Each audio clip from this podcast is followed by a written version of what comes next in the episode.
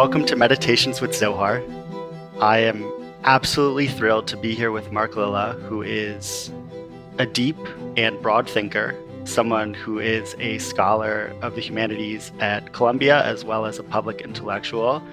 He writes on thinkers that are close to my heart Franz Rosenzweig, Walter Benjamin, Martin Heidegger, Leo Strauss.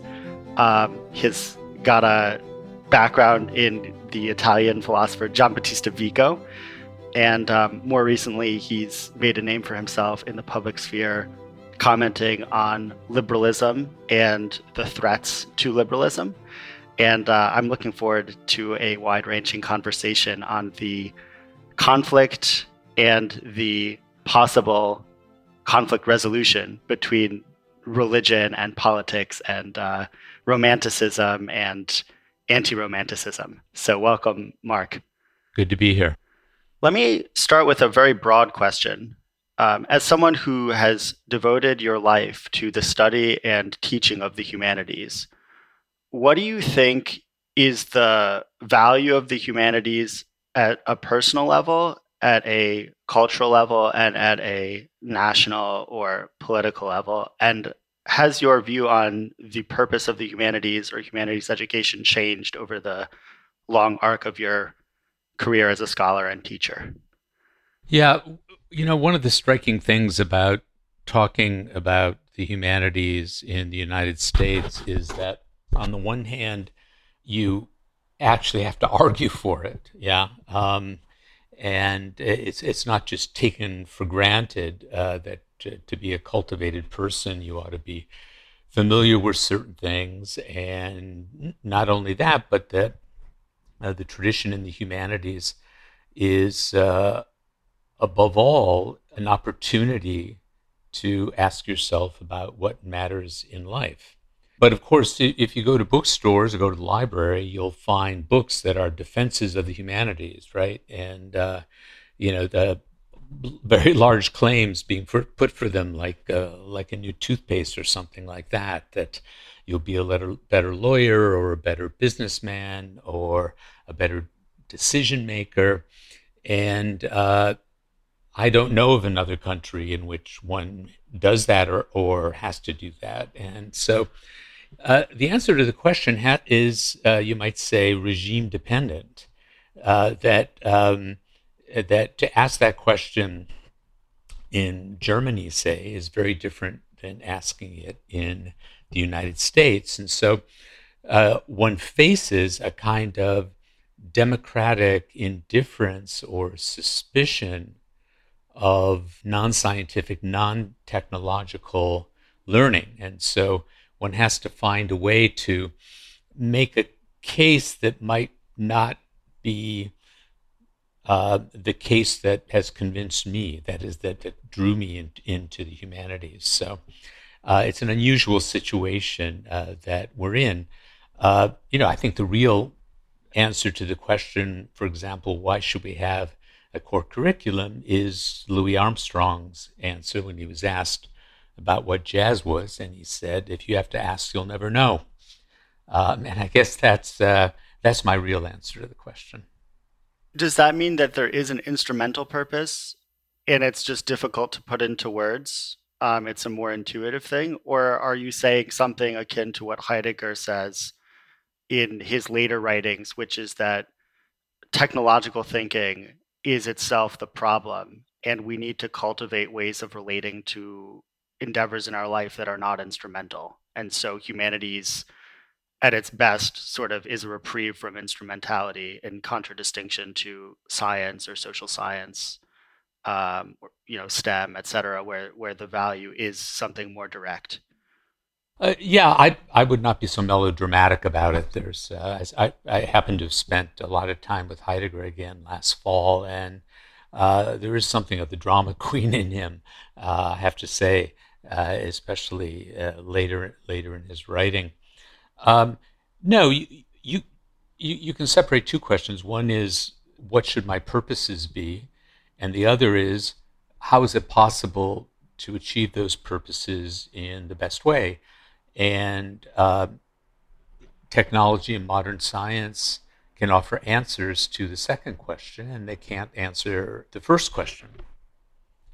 Now you can you know have a nostalgic sense that yes, we once lived in a world in which these things were not separated, that we lived in a world um, where everyone read Aristotle and didn't have a sense that the, the questions of the ends of life and morality were separate from um, uh, scientific questions and uh, technological means. And you know, you can have that debate about whether there ever was a, a time, or rather, there were just examples of that kind of thinking in Aristotle's day, or uh, in St. Thomas and Maimonides and so on. But I would just distinguish them and say that you know what what we lack uh, uh, or are not as practiced at is thinking about what's worth wanting. And so when every once in a while I, I give a little speech to the assembled students in the core curriculum at Columbia, and I say essentially that that the real uh, opportunity you have when uh, you're at the university is not to find out how to get what you want, but to figure out what's worth wanting. And once you put it that way, it's extraordinary how students respond, in my experience. I resonate deeply with that.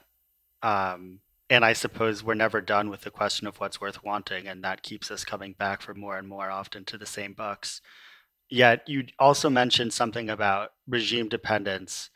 And when I think of American culture, especially today, I think that people do want to answer that question, but they don't necessarily find it obvious that they're going to get the answer to that question, what's worth wanting, by reading a 2,000 year old book or even a 100 year old book. It seems like and I, I don't mean to be sort of a kids these days, you know, snob, but it seems like people get answers to those questions from political activism. They get it from fundamentalist religion, and they get it from new age communities and cultures and online cultures that seem to have a shorter shelf life. So, um, are you a pluralist as to the where a person can turn to to get um, help figuring out where they should go to, to think about a contemplative and meaningful life? Or do you have a sense of the superiority of the humanities um, or the excellence and nobility of the humanities relative to sort of the other options? Um, some of which we might say are junk food. You know, if we wanted to sort of emulate the Hannah Arendt um, approach that sort of judging is is an important function of thinking, and so we shouldn't shy away from sort of t- telling it like it is. Well, I'm definitely a pluralist. Uh, the only thing I would uh, dissent from a bit is you're including political activism into there, uh, because political activism, if it's to be um, healthy and meaningful, has to be driven by a sense of what matters in life. It's not that that activity is somehow going to reveal it to you. But uh, of course, there, are many ways to think about these questions or to train yourself somehow to um, sort of order your soul and your habits. And I'm thinking of a kind of uh, you know spiritual exercise that might put you in a position to see those things more clearly. And certainly, religious traditions um, provide uh, ways of of doing that. And you know, it, it's very easy to, if um, you've ever been involved with a curriculum, to think that the history of ideas in human life is to be placed somewhere along this timeline on a curriculum. And but of course, the people you study in this curriculum did not themselves think of think that they were above all, contributing to the humanities. Uh, they were thinking about certain issues, they were exploring them, they were uh, exercising their imaginations uh, in literature and art, they uh, were exploring themselves. And so it, it's so easy to make the humanities a fetish uh, and thereby uh, misunderstand uh, what the, the, the people you study and think about and use to think yourself were, were really about. And so these books are, are simply tools. And by tools, I, I, I don't mean in any uh, technological sense because we're talking about finding out what's worth doing, not having tools so we can get what uh, we think is worth having. But it's the experience, I think, not just of reading these books privately, but uh, of being in a dialogical situation in a classroom with a good teacher, uh, that it's in that work and conversation that one begins to advance in one's thinking uh, about fundamental matters. It's very difficult when you're 18 years old just to jumpstart yourself. Uh, there are there are people who are like that, and at a very early age uh, are, are, are driven by these uh, uh, by these questions and uh, seem to be able to think about them independently. But in an age of mass education, it's got to happen. I think in relation to not only a book, but uh, in relation to a kind of pedagogical experience that prepares you to go on the rest of your life and open up these books and um, use them to explore and expand yourself and discover things and all the rest. How do we design in our ideal scenario a university system or a educational system, maybe it doesn't have to be the university, that places the premium on that pedagogical experience. As someone who did a PhD, or I guess in England it's a DPhil at Oxford, which was very self-directed. I had a great relationship with my advisor, but I wouldn't say that the focus there was on pedagogy. Um, and that's also graduate school. But especially as you consider a path in academia, and things have probably changed a bit, you know, f- from my generation. There's a real emphasis on publishing, publishing quick, and publishing in prestigious places, as a not necessarily as opposed to, but um, potentially in conflict with cultivating the pedagogic patience needed to dwell with the text, facilitate those dialogical encounters in oneself and in one's students, and it doesn't seem when you take a survey of professors in the humanities or even the social sciences that the ones that rise to the top always correlate with the ones who have this sort of approach that you described and that I you know feel is a tremendous gift. But um so is is there a problem in incentives or like is publish or perish good? How do you how do you think about the role of sort of the research university um, relative to what you described, which seemed to me more about like soulcraft, if you will.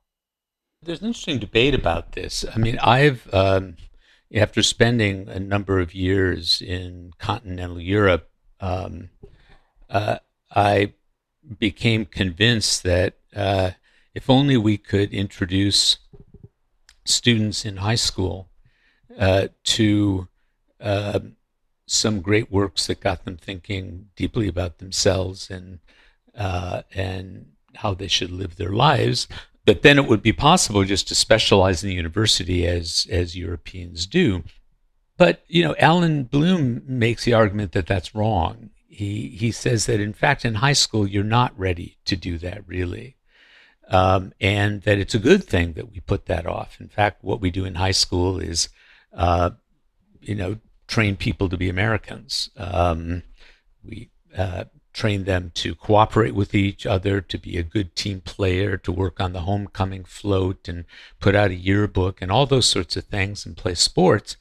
Our way of making uh, our way of making American Democrats and citizens, and we put off the education for later.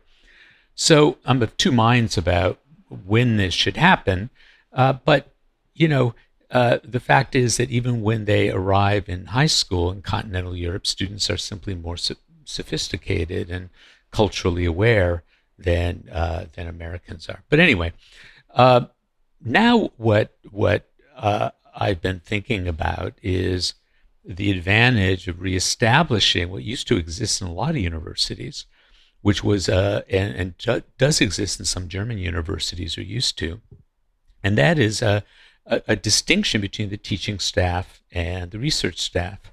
And I'm not convinced that when it comes to certain subjects and teaching certain students, that your research feeds back into you being a very good teacher at the elemental level. I'm not convinced of that. It's certainly not for teaching students, let's say, in the first two years.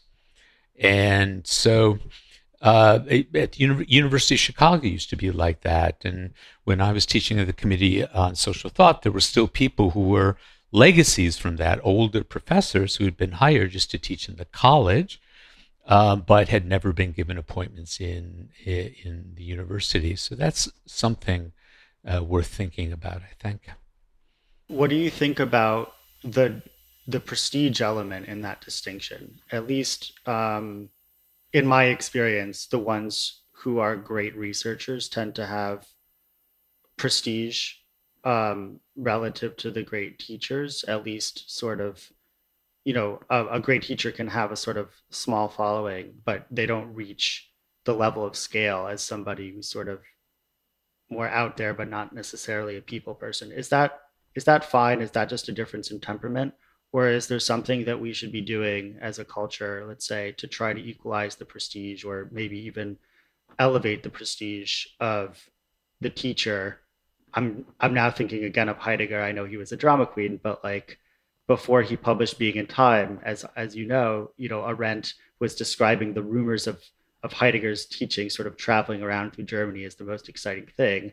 And in some sense, it was Heidegger's uh, skill as a as a pedagogue that catapulted him to fame even before Being and Time uh, got published. So is is it possible to be a Heidegger today? And not, I'm stripping out the the specific politics. We'll get to that in a second.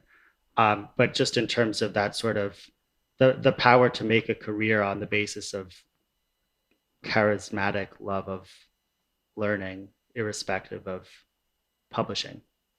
It's not something that can be planned. It's not that you can tell people that they ought to place more value on things. It's a it's a magical thing when it happens. I mean, someone has this gift and this desire and runs across students who are open to that. Uh, it's not anything that you can reproduce. What you can do is protect a space within the university where that might be possible. Uh, you know, as you say in sports, uh, um, that way you can be in a position to win. And uh, so, my greatest concern is that uh, we aren't preserving these little uh, little islands where that can happen or, or start to happen, especially at the beginning of a young person's uh, education. And so I I'm indifferent to or don't want to gripe about everything else that goes on in the university.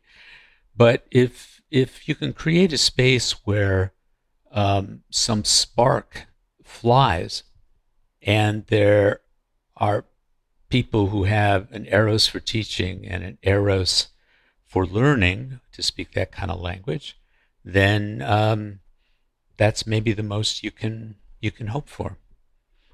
Uh, but you know there are all all sorts of things in in our culture that uh, distract people from uh, focusing on those those sorts of things and and valuing them. It comes from living in a democratic, uh, urbanized, pluralistic, materialistic society. You know, you can make you can make uh, the whole list, and so uh, you know it's not quite the Benedict option, uh, but uh, you know I'm happy when every year I know there's a half dozen students who will be thinking differently about their lives and taking them seriously for the rest of their lives. I mean, who else gets to do that? I mean, you can publish an article about some scientific matter that potentially may lead to a technology that potentially may lead to the extension of someone's life. Um, but, but that's all mediated by all sorts of stages. But what you can feel immediately is when someone comes alive in front of you, and that's tremendously exciting. Was there a moment in your own development where you had a teacher who made your sparks fly and that made you feel like that's what I want to do with my life? I want to be that for others? Speaking personally, I, I feel um, when I was 17, I was, uh, I was on a trip in Israel, the Bronfman Youth Fellowship, and I had four rabbis uh, as teachers. And I was so moved by that experience of sort of basically humanistic learning. It was Jewish texts, but they ranged from Talmud to you know Kafka and Shai Agnon. I just said, wow, I, I could have not had this experience, and it would be irresponsible for me to not try to make something like this experience available for for the others who could just go through life and not even know about this. Mm. So, uh, so do you do teaching? I I teach uh, privately. Um, in one-on-one and small groups, I, I like to think of myself as uh, uh, trying to return to that older model of the philosopher as tutor. Not to put myself on a pedestal but I, I, sort of i have ambition to to write longer works um, works that i don't feel necessarily would fit within the genre of academia. And so while i sort of work on that project it's it's meaningful for me to also be a, a teacher. And since i'm a rabbi I, I have the privilege of teaching Jews and non-Jews, but sort of with a little bit more openness to the spiritual search. I think in in um, the humanities there can be that, and use the word of you know eros, but there's this more ambivalence I think around sort of opening up that the emotional and, and you know psych- psychological aspects of learning, uh, you know, in a place that's sort of framed as neutral or secular. So I feel a little bit more free, but. Um, I was wondering if sort of you have any moments in your in your trajectory where a teacher sort of helped you see that that was something that you could do or that you wanted to model? Yeah it, no my my uh, experience was uh, less focused more haphazard and depended enormously on a lot of luck. Um, I I grew up in a blue collar suburb right at the edge of Detroit, and um, Catholic family. And uh, you know, by the time I became a teenager, the church had changed a great deal from the time when I was a young altar boy and trying to learn a little Latin to the time when uh, all the nuns took off their habits and were teaching us guitar, uh, which I did. And uh, the church became uh, became something else. I learned a very important lesson in life there, which is that if you walk into a room and the chairs are in a circle, nothing good is going to happen.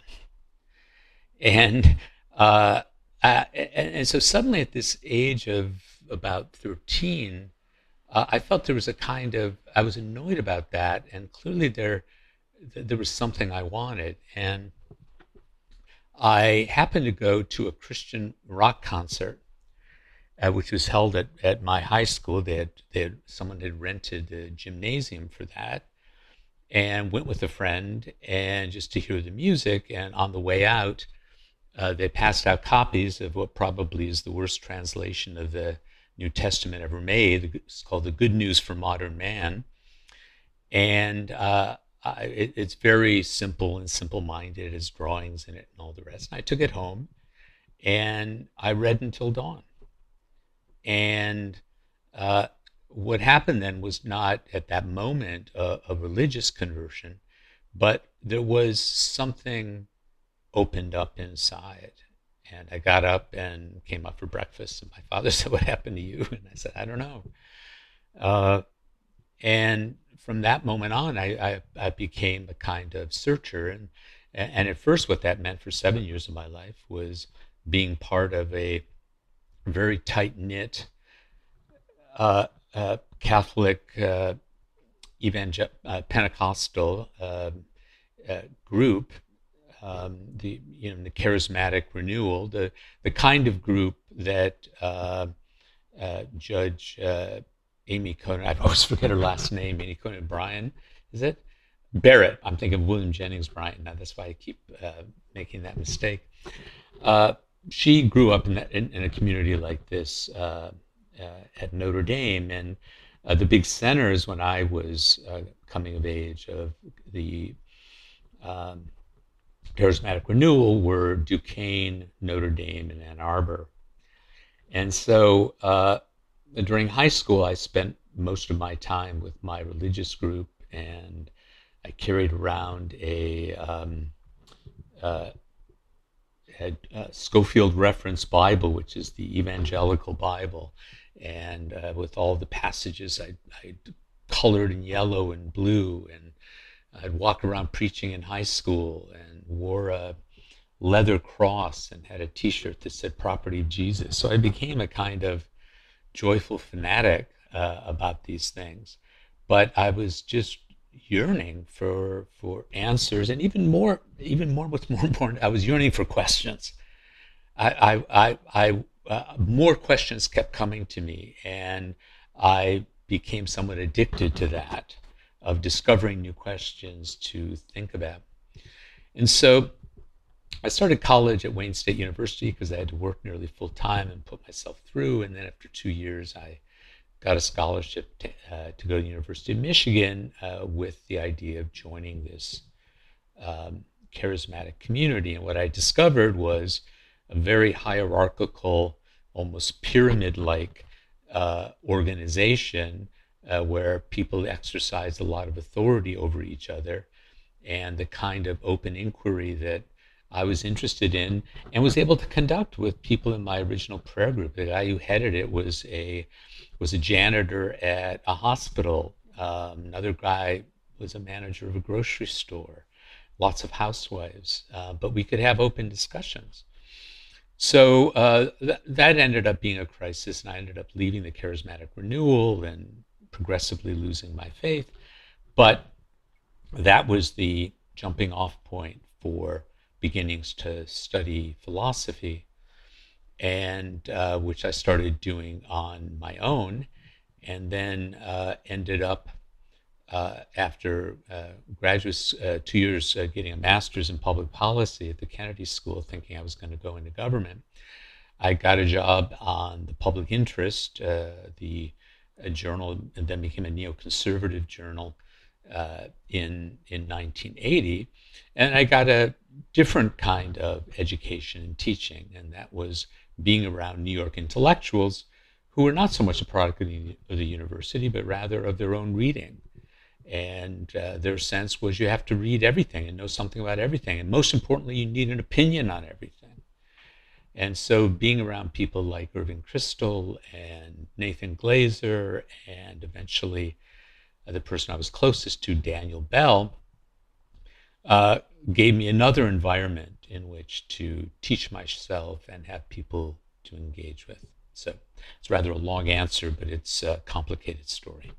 I feel uh, that you benefited and we benefit from the variety of influences and the sort of the dissonances felt along the way. This is something that I often feel when sort of reading in a different context um, you know German Jewish emigres to America, like you know Arendt or uh, Adorno, and it's also something like um, in the Taubes biography, which you recently reviewed. Uh, it was sort of striking to me right away in the introduction how Taubes himself is the um, the byproduct of so much cultural change. You know, the influence of uh, of Viennese culture, of sort of uh, Hasidic culture, of the uh, you know, through his long arc, like so many different influences, and it, it's sort of a cacophony, and yet there's something beautiful about it because it, it creates a singularity or a personality. Uh, we'll get into, I think, you know, I want to touch with you at some point on the sort of the negative lessons we can learn from these from these intellectuals like Taubes and, and you know Schmitt and Heidegger. But just bracketing the morality, I think, you know, we can certainly say that the greatness uh, or potential greatness seems commensurate with the ability, either the ability to leave one place for another, or perhaps not even having a choice, just being forced to leave. Like Heidegger also grew up, you know, sort of rural Catholic traditional, and I think the fact that he couldn't get rid of that background, but also left it, is part of what makes him interesting. Yeah, no, I I I, I very much agree with that. Um, you know, it, there is a way in which you can think about these experiences as conversion experiences. Not by that, I don't mean people falling on the ground and shaking all over and handling snakes and things like that, but even in um, the Platonic dialogues, Socrates uses uh, a word uh, that uh, where he talks about turning around. That something happens to you, you simply turn. It's not that you're transformed and get a new life. It's that you're walking in one direction, something happens, and you start moving in another direction. But uh, there are two kinds of those experiences where you change direction, and uh, the one experience is from uh, ignorance or insensitivity to certain questions to a kind of wakefulness uh, to them and uh, setting off to answer some questions. So that can be one, you know, uh, corner uh, with a stop sign where you can stop and turn, right? But there's a second one that's of the same sort, but it ends up being a kind of deconversion experience. And that's the moment when you end up having grave doubts about the opinions that you've built up uh, in your inquiries and what you've heard and what you've read and the teachers you've run into. Uh, but you have the second and very important experience of confronting your own ignorance and uh, realizing that the premises, even on which you were living, are false. And what happens then is is that people, in, in my experience, turn out two one of two ways. Either they become sort of skeptics uh, in the good sense, or very aware of their own ignorance and the limits of the human mind and what we can learn, and they go on through life chastened, uh, that they're less deceived. And then there are those who become uh, serial converters and deconverters, people who hop from one epiphany to another. And in my life, I've seen uh, uh, people who've treated their inner life that way, moving from one sect to another, one belief system to another. And I certainly have seen it in political life. Uh, uh certainly uh, it was a difference in in the circles of neoconservatism that I uh, entered in the early 80s to see that there were people like Daniel Bell and and Irving Kristol and Nathan Glazer who in fact uh, in fact through their experience of having been attached to Trotskyism and then uh, turning away from it uh, became then sort of uh, inoculated against crazy political passions from then on. And then there was a figure like Norman Podhoretz and people around uh, him who seemed to skip from epiphany to epiphany and each time write books about all the friends I've lost and how now I see uh, the world right. So, um, yeah, uh, it, it, it I, I, think that going through the second experience is uh, is the really crucial one. Of course, you can't go through a second experience if you don't go through the first, but but it's in the second that you really uh, can become something else. And you know, as you may remember in Plato's Phaedo, uh, Socrates talks about um, uh, his own sort of intellectual development that he got he wanted to know things when he was young about nature and uh, everything just seemed a mystery to him. And then he was told to start reading anaxagoras. And he starts reading anaxagoras who says that uh, everything is mind. And uh, and he gets very ex- excited about this. But the more he, and it helps him see things, but the more he reads Anaxagoras, he can see that uh, the guy tries to apply his little rule to everything, and in fact is a very confused thinker who mixes up all sorts of things. And at that point, he said, uh, What happened is I was threatened by, he coins a term, misology, which is like misanthropy, you have a bad experience with a human being and you sort of turn yourself off to the human race because of it. Uh, similarly, you can have an intellectual experience and develop uh, certain beliefs that once they're crushed, rather than learning the lesson and moving on, uh, you sort of throw up your hands and become a kind of hater of reason. And so, how you handle that moment when you uh, when your ignorance is exposed to you is really the crucial moment I think that that determines one's intellectual life from then on.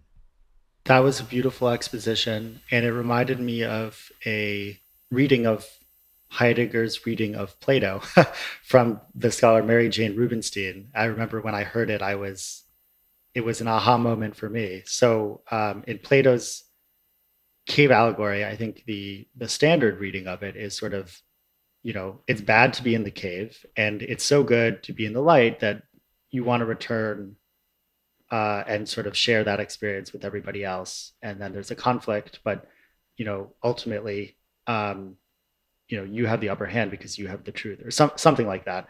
And then in, in Mary Jane's uh, reading of Heidegger's reading, she says, no, the the point isn't to leave the cave. The point is there's the transitional moments from one situation to another.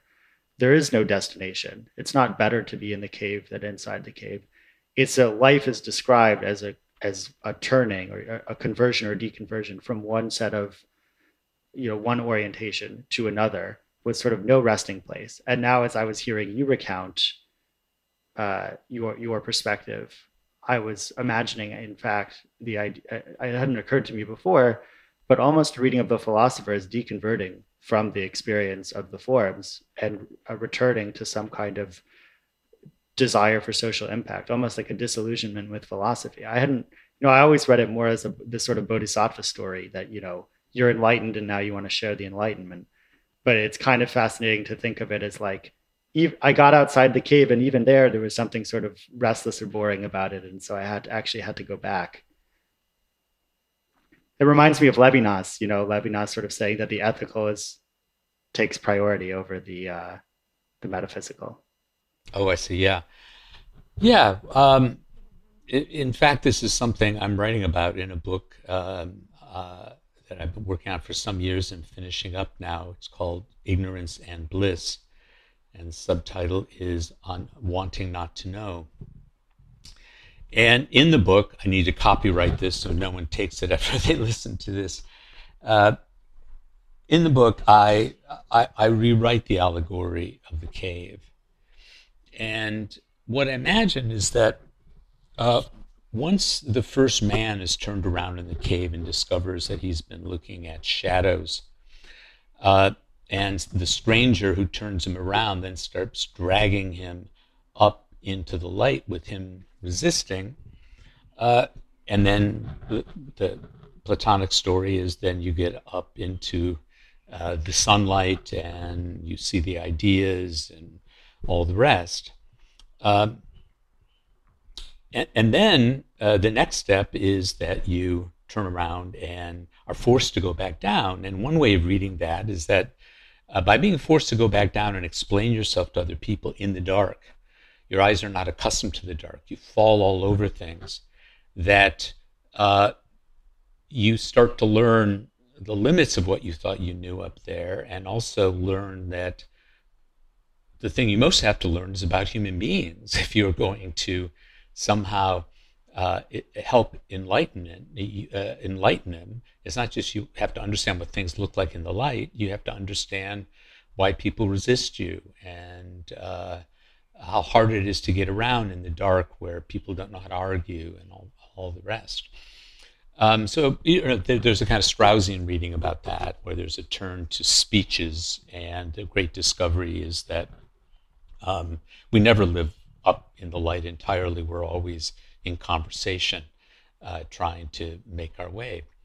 Um, but uh, I've, sort of, I've sort of imagined the story slightly differently, which is when the man goes up into the light, he's allowed to bring a servant boy. And the servant boy is miserable uh, up in the light. Um, he can't sleep. Uh, he misses his illusionary friends. There's no shade. He knows he'll never discover anything new because he's seen everything that is. Life has lost its savor. And so when uh, the, the man who's gone up the cave is told to go back down, he tells the young man, Well, why don't you stay up here? And the young man says, Please take me down. Please, I can't stand it here. This is no way to live. And so uh, uh, the man starts to take him down. And the young boy looks off to the side and sees a door on the way down. And he opens it. And what he discovers instead is that he's on a seashore. And there are a number of boats. And he faces the choice whether to get on a boat and spend his life sailing. And he does. And so that becomes an alternative way of thinking about what the philosophical life is really going to look like is that you get over the illusion of um, of the final account and find yourself uh, becoming homo viator, as they used to say in Latin, uh, uh, the traveling man, and and that ends up becoming a kind of very thrilling and at times frightening life. I feel like a Marxist might hear that story of the servant boy and sort of especially in sort of our contemporary climate say something to the effect of like of course the servant boy would choose that option you know he didn't have the privilege uh, that the that the other person had and so like if we could just give that servant boy you know the proper uh, resources then somehow we could equalize the the differences in temperament or differences in choice but if you take i guess the opposite approach, which would be something like a Nietzschean approach, then there's just innate differences or innate tendencies between people. And some people are attracted to knowledge, and some people seem to be attracted to something else. Um, as a pluralist and as someone who teaches in sort of a democratic society, that Nietzschean perspective tends not to be um, it tends not to be the one that that gets a lot of play. But um, I personally don't think all differences are just reducible to class. I think there there really is, you know, let's say psychological difference. There's some aspect of like nature in us, and so what to do then with the variety of ways that people respond to this this thing that for some of us is like the best thing ever um, but for others seems to be a kind of like get me out of here experience yeah, well, well, well, just to place the emphasis properly, um, it, the point of the story is that the real philosopher is the boy, not the man who sees the forms and then uh, engages in this project of dragging everyone along to share his vision. That the servant boy's been lucky that, that he, he's seen through the, uh, the illusion of that last account and and reacts against it because there's something inhuman about it, and and instead makes a real philosophical move, which is to uh, keep moving. And, um, and but but when it comes to but but when it comes to different classes uh, of people, I share your view, and but one needn't think of it in a hierarchical sense, but rather that people are capable of different things and, and also need different things. And uh, it's a kind of snobbery of the intellectual to think that obviously the person who knows more must be in a superior position. That's not necessarily uh, the case uh, at all.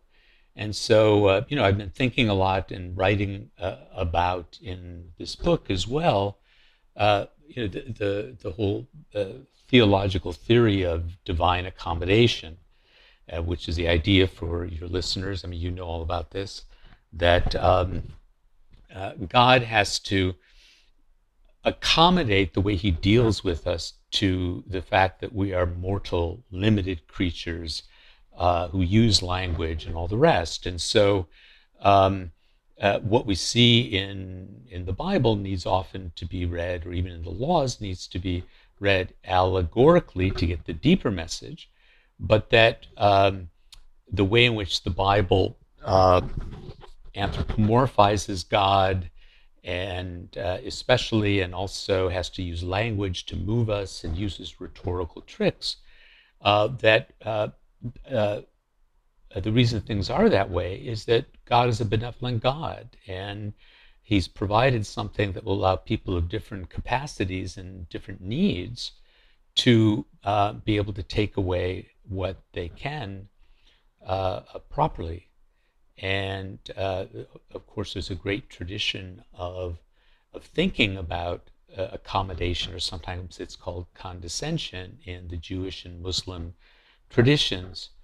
It's not well developed in the Christian tradition. Uh, certainly, uh, St. Augustine, for example, spoke about the need to read the Bible allegorically and does it beautifully in his interpretation of the book of Genesis at the end of his Confessions. Uh, but uh, there's a kind of benevolence in that. And so you need to reach people where they are. And there's no reason why someone who's in a, an inferior position with respect to one thing, like not having money or not having power or not having brains, uh, that, that they can't be reached and helped and orient their lives well and and be happy in a deep sense. I resonate with that very much. It um, it seems to me like there's a through line between that sort of theological position or even that philosophical orientation and your more recent commentary on sort of politics in the Democratic Party. That uh, one of the things you seem to be urging, um, m- you know, people involved in movement politics is to be a little bit more accommodating to those who might not sort of talk in the way that they would want uh, or think in the way that they would want, but to try to find like a, a sort of common cause um, in in spite of you know a veneer that seems maybe off-putting or something to that effect. So I wonder, in in terms of like the the pushback that you've gotten on your sort of more you know recent political commentary, if you can also locate a theological antecedent there, like to what extent is that is this is this debate about sort of how to do politics just a rehashing of kind of a more ancient theological debate between the accommodationist view of God and that sort of fire and brimstone view of God? you know, idolaters get purged and so on. Yeah, I really hadn't thought about it. Um, certainly, the question of rhetoric is is, is an old one, and um, rhetoric was can be thought of as the enemy of of philosophy uh, of reason, um, can be thought of as an art that needs to be learned, so that you actually know how to reach people and teach people and move them in a way that um, they themselves afterwards would, would recognize as as good. And so, um, you know, I, I think train, a, a, training in rhetoric would be uh, a training in uh, sort of all all the buttons and, and, and pulleys levers you have uh, uh, on your soul that someone who speaks can reach and um, you can think of that as manipulation or also think of making the machine run run, run well. So uh, yeah, c- certainly one of the perverse things about um, a kind of d- democratic prejudices in our time uh, is that uh, by being unwilling to recognize that people have different capacities and needs, and that they aren't just hierarchically ordered uh, from uh, from top to bottom, uh, that, that, that, somehow what has happened is that we've come to value uh, formal education and then have to convince ourselves somehow that everyone is capable of that or would be capable of that under the right social settings. And I think there's no reason to assume that. And the deepest thing to question is the idea that um, education is the marker of a better life or a more fully human human being. I'd love to just switch gears a little bit and um, take note of some of your your work in the reckless mind and the shipwrecked mind, and also your um, your review of Taubes more recently, Jacob Taubes, all of which um, are about thinkers that, in some sense, have a hostility to liberalism, that are dangerous in some way, whether because of political eh, eh, sort of errors in political judgment or errors in sort of character or some you know correlation between those. And at the same time these are people that i think there's a reason why you're turning to them be other than just negative example. There is a teaching uh, there there's a usefulness uh, these are tools that that help you pursue the question of what questions should i pursue and speaking personally you know i'm a rabbi, I wrote my PhD on Heidegger. I think there are parts of Heidegger that are super toxic, but I also find parts of Heidegger incredibly compelling. And so I'd love to hear your thoughts on sort of how you square the circle or don't square the circle of like a certain respect for these European thinkers with also an aversion to them. Uh, sort of what do they have to teach us? Why are they dangerous? and what can we learn from the fact that they're both compelling and dangerous well for me uh, you know the, the essays I, have written like like this are, are, are, more i would say homiletic that uh, by taking an example of uh, an intelligent person and in most cases serious person who suddenly experiences a kind of political conversion and throws everything over, and then watching uh, how they cope with the knowledge afterwards that it was a mistake, that um, the homily is that, well, isn't that just like all of us? And this could happen to any of us. It's simply more dramatic there. And you can see how it, it's possible for a, a, a passion, uh, the sources of which are can be very different, and it becomes most interesting to figure out what's what's actually behind it, but can make people uh, throw over their reason or instrumentalize uh, some gift they have for some other end. And so for me, it's not so much whether there's a kind of necessarily a, a bacillus in a particular thought that then, once it's uh, uh, worked out, necessarily will lead to uh, certain bad consequences, but rather to pose the question if there are ideas that can be easily uh, manipulated and misused politically, one does have to ask oneself what the thinker was actually attracted to in the original idea. That is, whether they had purged themselves enough of their own passions and become impartial enough to inquire without something there behind it that's non philosophical. And so these are stories uh, that, uh, that uh, contain, for me, lessons about uh, the need to purge ourselves of certain kinds of passions, which can be spiritual, which can be political, in order to be in a state in which we can genuinely philosophize.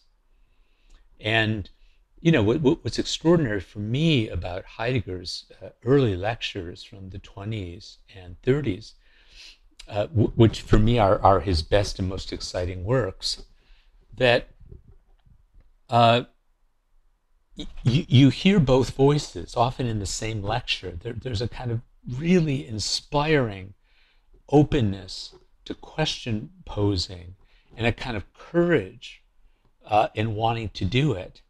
And then all of a, and then all of a sudden, there's a paragraph that's just a kind of uh, reactionary grumbling about modernity.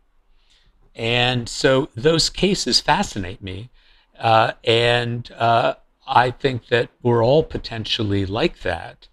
And um, so, certainly, uh, I think it's the case that one requires a great deal of psychological self-awareness about our particular cells, not about the psyche in general, but about our but ourselves uh, before we get into this business. And you know, it's it, it's uh, it, it's uh, worth remembering that uh, uh, in our universities today, uh, students of philosophy do not take classes in self-examination.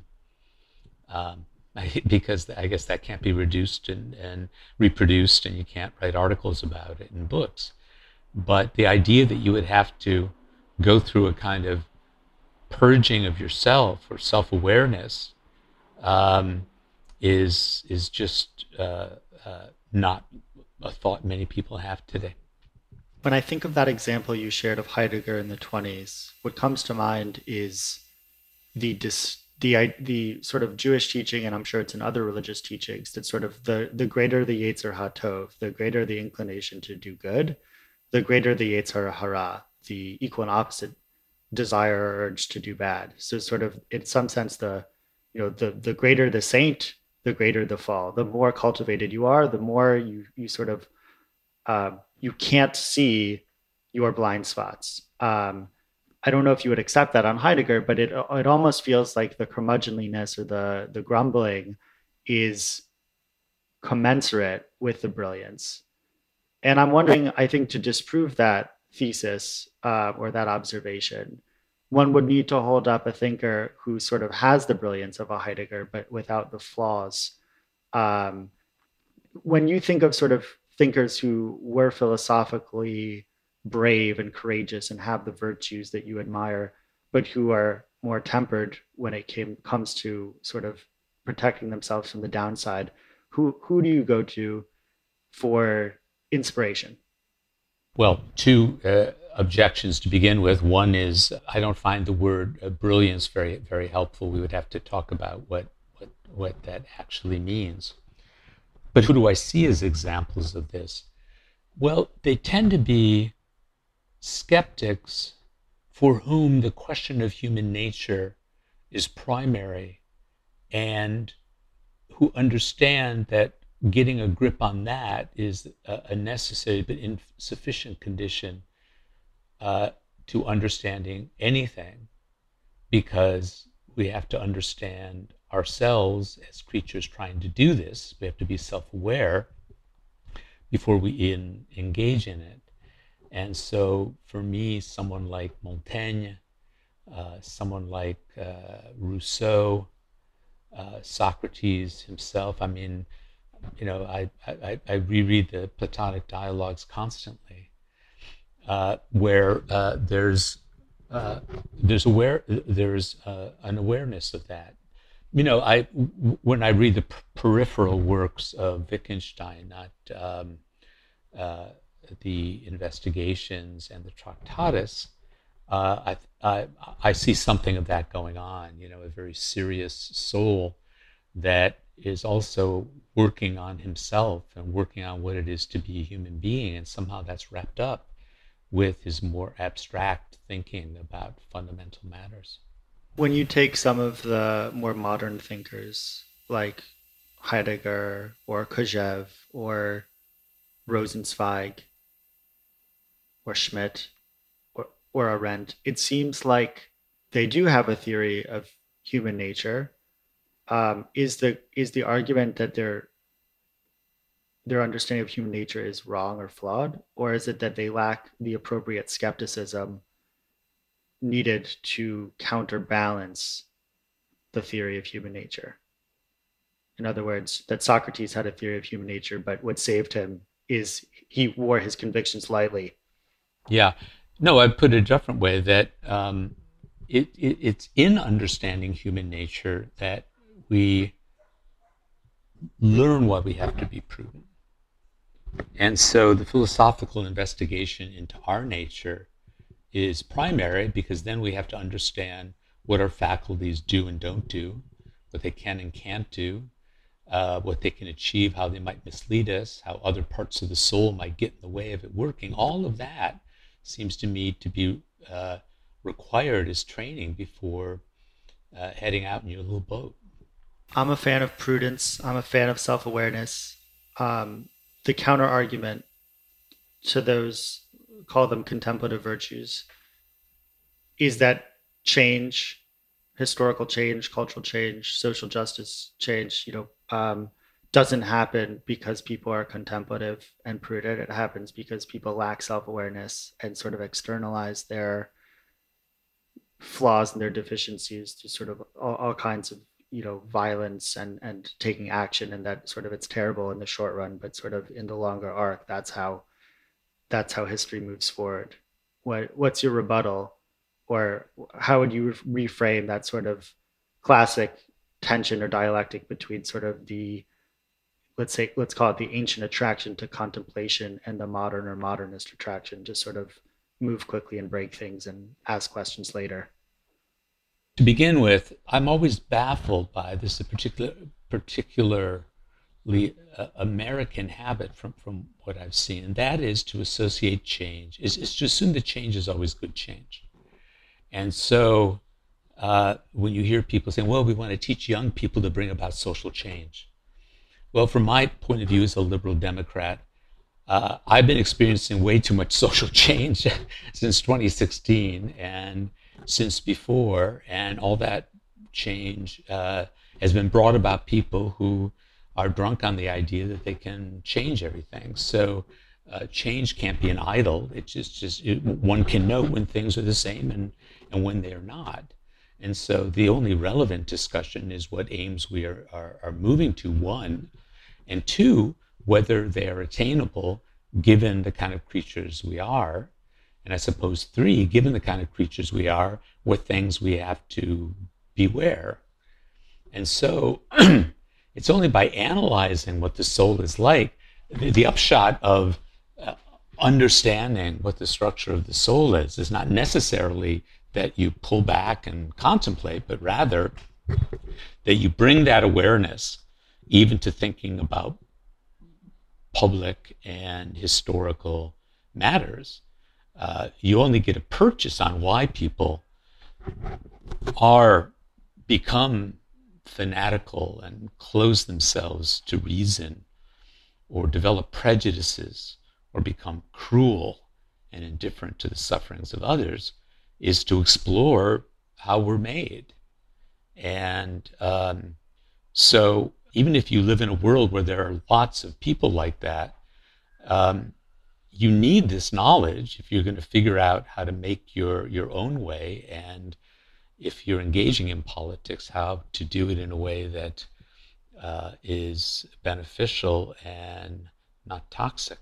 Thank you so much for sharing your perspective. I find it singular and uh, invaluable.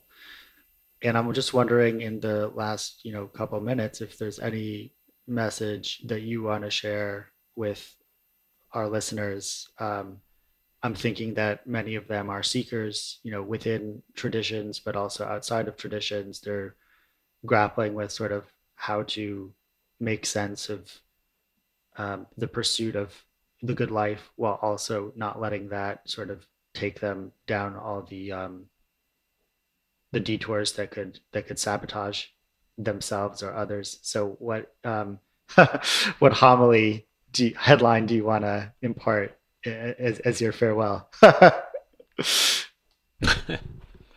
yeah, well, you know, I can just think of one Ital- Italian word, coraggio. So courage and good luck. Wonderful. Thank you so much.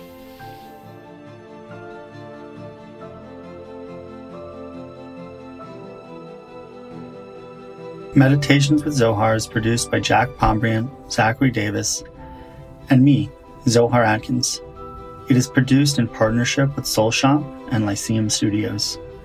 You can learn more about the show by visiting my website, zoharatkins.com.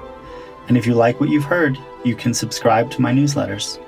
You can also help by rating and reviewing the show so more people can discover these conversations. You can get in touch with me through my site or find me on Twitter. where I'm at Zohar Atkins. Thank you for listening and see you next time.